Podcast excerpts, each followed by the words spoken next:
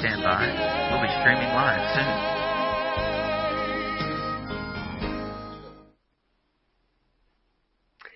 Hello, everyone. It's good to be with you today. And today I'm going to do some teaching from the book of Acts.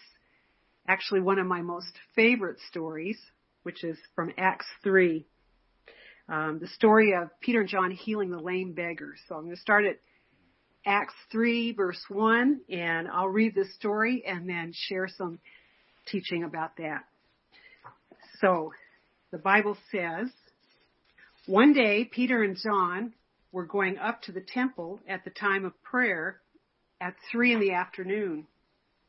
Now a man who was lame from birth was being carried to the temple gate called Beautiful, where he was put every day to beg.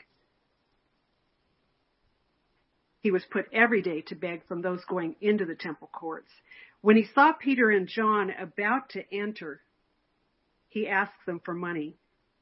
Peter looked straight at him, as did John. And then Peter said, Look at us. So the man gave them his attention, expecting to get something from them. And then Peter said, Silver or gold I do not have, but what I do have I give to you. In the name of Jesus Christ of Nazareth, walk. Taking him by the right hand, he held him up, and instantly the man's feet and ankles became strong. He jumped to his feet and he began to walk. And then he went with them into the temple courts, walking and jumping and praising God. When all the people saw him walking and praising God, they recognized him as the same man who used to sit begging at the temple gate called Beautiful. And they were filled with wonder and amazement at what had happened to him. And that's the ending of the reading.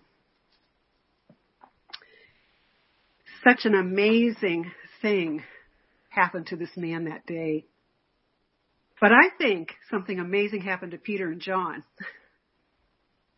you know, we think that at Pentecost, when they were filled with the Holy Spirit, that uh, everything was accomplished in them at that point. But that's not exactly the way it was, and it's not exactly the way it is with us the first infilling, the first baptism of the Holy Spirit was a beginning with these men. And as the book of Acts goes on, we see there's just increase after increase of the Holy Spirit and the Holy Spirit's filling and effect on the disciples and all who became part of the church. So I'm really struck as this passage opens when it says that Peter and John were going to the temple at the time of prayer what it says in verse 3. They were about to enter. See, here's this man sitting on the steps, this lame man. He'd been put there every day. And it says in Acts 4:22 that he was over 40 years old. Every day this man was put on the steps at the uh, at the beautiful gate to beg because that was the height of his expectation he was a lame man. He was, in the eyes of the people of that time, useless and maybe cursed. And so there he sat. And Peter and John definitely had been transformed by the Holy Spirit. Things were beginning to absolutely change in their lives. Um, the preaching with boldness, the healing, the increase of the church, things were beginning to change. But I have this feeling that those words they were about to enter are hugely significant. They were about, like everybody else, to walk past this permanent fixture, this beggar just sitting on the steps who's always there and appears to be totally helpless. So they're about ready to pass him by. And yet he speaks to them and they notice him at that point, and he's thinking, you're going to just give me a few coins like everybody does. Hopefully, if I do my part right, you'll give me a little bit of money, and we'll have had our transaction that I always expect to happen. But Peter and John, thank goodness, and because of the Holy Spirit, they see him. And then something wonderful begins to happen. I want to pause here before I say more about the story, story and look at more of the verses to say we have a lot of people like this beggar, don't we? There's an expression among the people that I interact with in the recovery community. The expression is flying a sign. There are a lot of people on street corners who beg, right? You come to an intersection, there's somebody with a cardboard says homeless. Anything will help. Um, God bless you. that line's always there, isn't it? Whether they are acquainted with God or not, they know it's a uh, working part of that transaction. If I just say, God bless you, either on my cardboard or in my words, perhaps you'll help me. We have a lot of people like that in our society that um, oftentimes others pass by, consider to be hopeless, consider to be a permanent fixture. But the Lord would have us not be like that, right? The Lord would have us see the people who are begging, the people who seem to be in permanent conditions. Because they're not in permanent conditions, are they? Under the hand of the Lord, under the Holy Spirit's anointing on us, nothing has to be permanent. God says that with me, all things are possible. So these people that we see on the steps, on the street, at the intersection, this beggar, this lame man at the gate. Anything was possible under the hand of the Lord and through the Holy Spirit. You know, we, we, we can pass people by and we can think, this can't be fixed. And maybe you have someone like that in your own life right now. I remember one time being in Boston with my husband. We were walking down the street, and my husband's a man who doesn't pass by. he always has money in his pocket. And there's lots of beggars in big cities, right? Panhandlers. So one time we were walking out in Boston, and and David, my husband, had given money to lots of people, but um, we got to this one man, and I guess maybe David at that point started to feel some compassion fatigue. Uh, like you know, okay, I've done enough. Here's one more, but I've done enough. And we walked on down the street without helping this particular man. But then David got about two blocks away and he said, I can't do it. I can't do it. Let's go back. And we turned around and went back. And David gave him some money and we talked to him, interacted with him. Well, I think that's how the disciples were that day. You know, they were about to enter, but the Holy Spirit in them, the Holy Spirit that was increasingly governing and controlling their actions, the Holy Spirit uh, caused them to look at this man and to realize they had everything they needed to help him beyond the help he was looking for. So there they were, and the man spoke to them and he asked them for money. And Peter looked straight at him and saw him. Not only saw him for what he was, but saw him through the eyes of the Spirit working in them for what he could become. Amen. And so Peter said to them, look at us. So the man gave him his attention. He was expecting to get something, but he was expecting it to be just a few coins. Peter said to him, silver or gold I do not have, but what I do have, I give to you in the name of Jesus Christ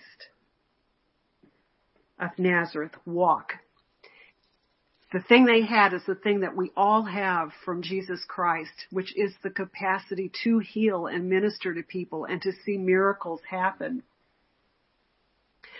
One of my favorite places in the Bible is Matthew 10 verses 7 and 8 where it says, as you go, proclaim this message the kingdom of heaven has come near. Heal the sick, raise the dead, cleanse those who have leprosy, drive out demons. Freely you have received, so freely give. That is what we have, each of us as a walking temple of God filled with the Holy Spirit. When we are filled with the Spirit, we have that thing to give to everybody. That miracle working capacity is in us because of the Holy Spirit. And giving that to the man would certainly increase his ability to have more than a few coins every now and then. His life would be restored so he could have a full and marvelous life. So Peter reached out and he said, in the name of Jesus Christ of Nazareth, walk. And he took him by the right hand. The right hand is the hand that's a symbol of strength. So he taking him by that right hand, he was transmitting strength into that man's life, into his body. And Peter helped him up. And instantly, it says, the man's feet and ankles became strong. Now, that's a marvelous thing because miracles oftentimes can be instantaneous, can't they? Sometimes they're a process. Sometimes you minister to someone and it might be in that moment that things change. It might be the next day, you know, once they've slept, they get up and they go, Oh my gosh, the Lord has done an amazing thing for me. It might be a week later that they see something happen. But the fact is, in this particular miracle, it says, instantaneously the man's feet and ankles became strong. A man who could not walk suddenly could stand up. And not only could he walk now, he jumped to his feet and he began to walk and he was leaping and he was praising God. And what that tells us is that he was healed not just in his body. Walking indicated he was healed physically, but he was jumping. His emotions were healed. That, that burden, that, that prison he was in was taken off of him by the name of Jesus, by the healing ministry through these disciples. And so now he's jumping. His emotions have been restored. The oppression is off of him. And then he's praising God. He's worshiping. His spirit has been touched by the presence of this Holy Spirit working through Peter and John. So this man has become totally new, brand new, healed. Um, when all the people saw him walking and praising God, they recognized him as a man who used to be begging.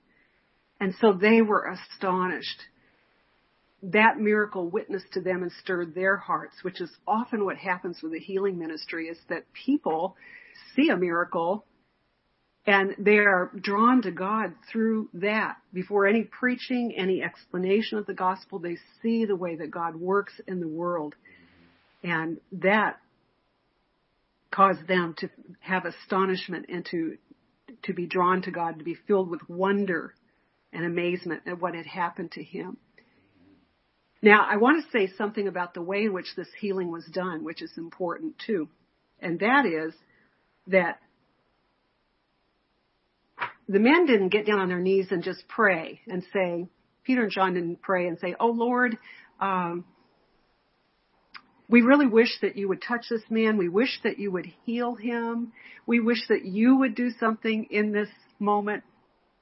Instead, they took the authority that they had through Jesus Christ the authority to minister in his name, to be ambassadors for Christ, to be ministers of healing for Christ. The same authority that we have too, which is to speak and declare healing.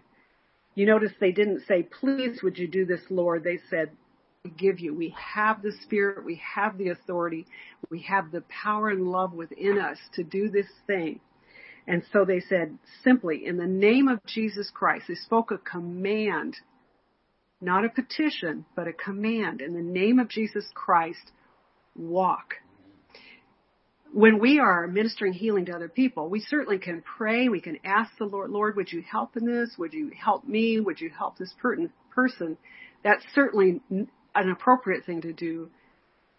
But oftentimes we're most effective when we, knowing the love of the Lord for us, knowing the authority He's given us, for us to speak as Peter and John did, to say, in the name of Jesus, walk.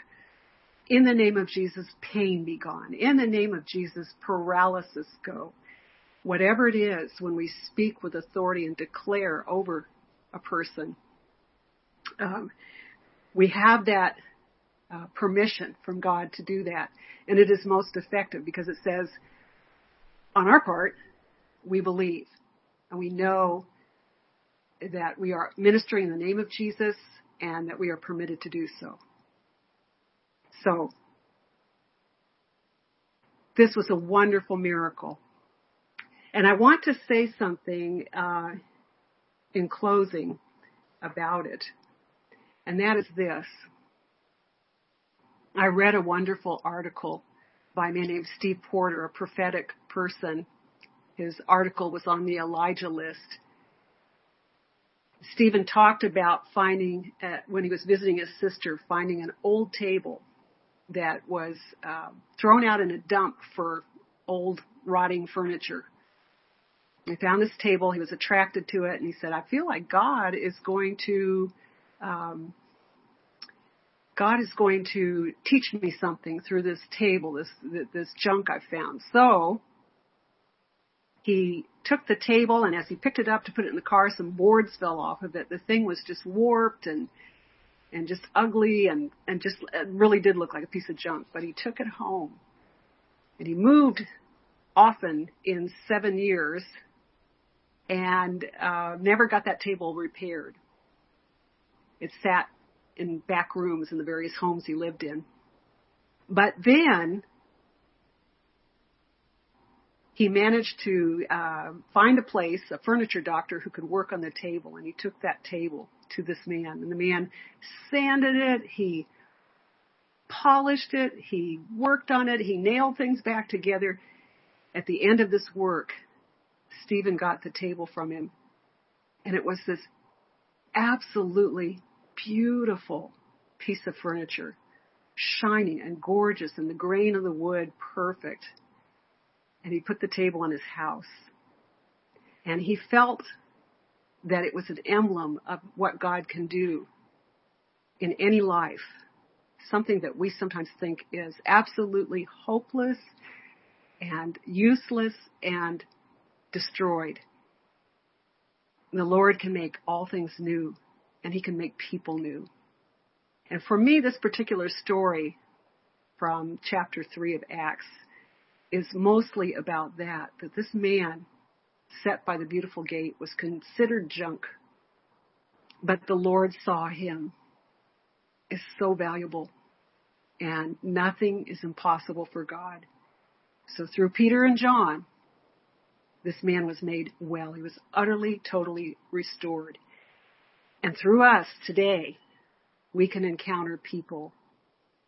And with the Holy Spirit working through us, and with us risking to do the healing ministry on behalf of God, we can cause people to become brand new too, just like this man by the beautiful gate. And by the way, the beautiful gate is Jesus Christ. Well, let me close it by saying this, Lord, help us to minister like Peter and John, to see people, not walk past them, to consider every person beautiful in the sight of God and worth saving in the sight of God and help us to join in that ministry with great courage using the name of Jesus.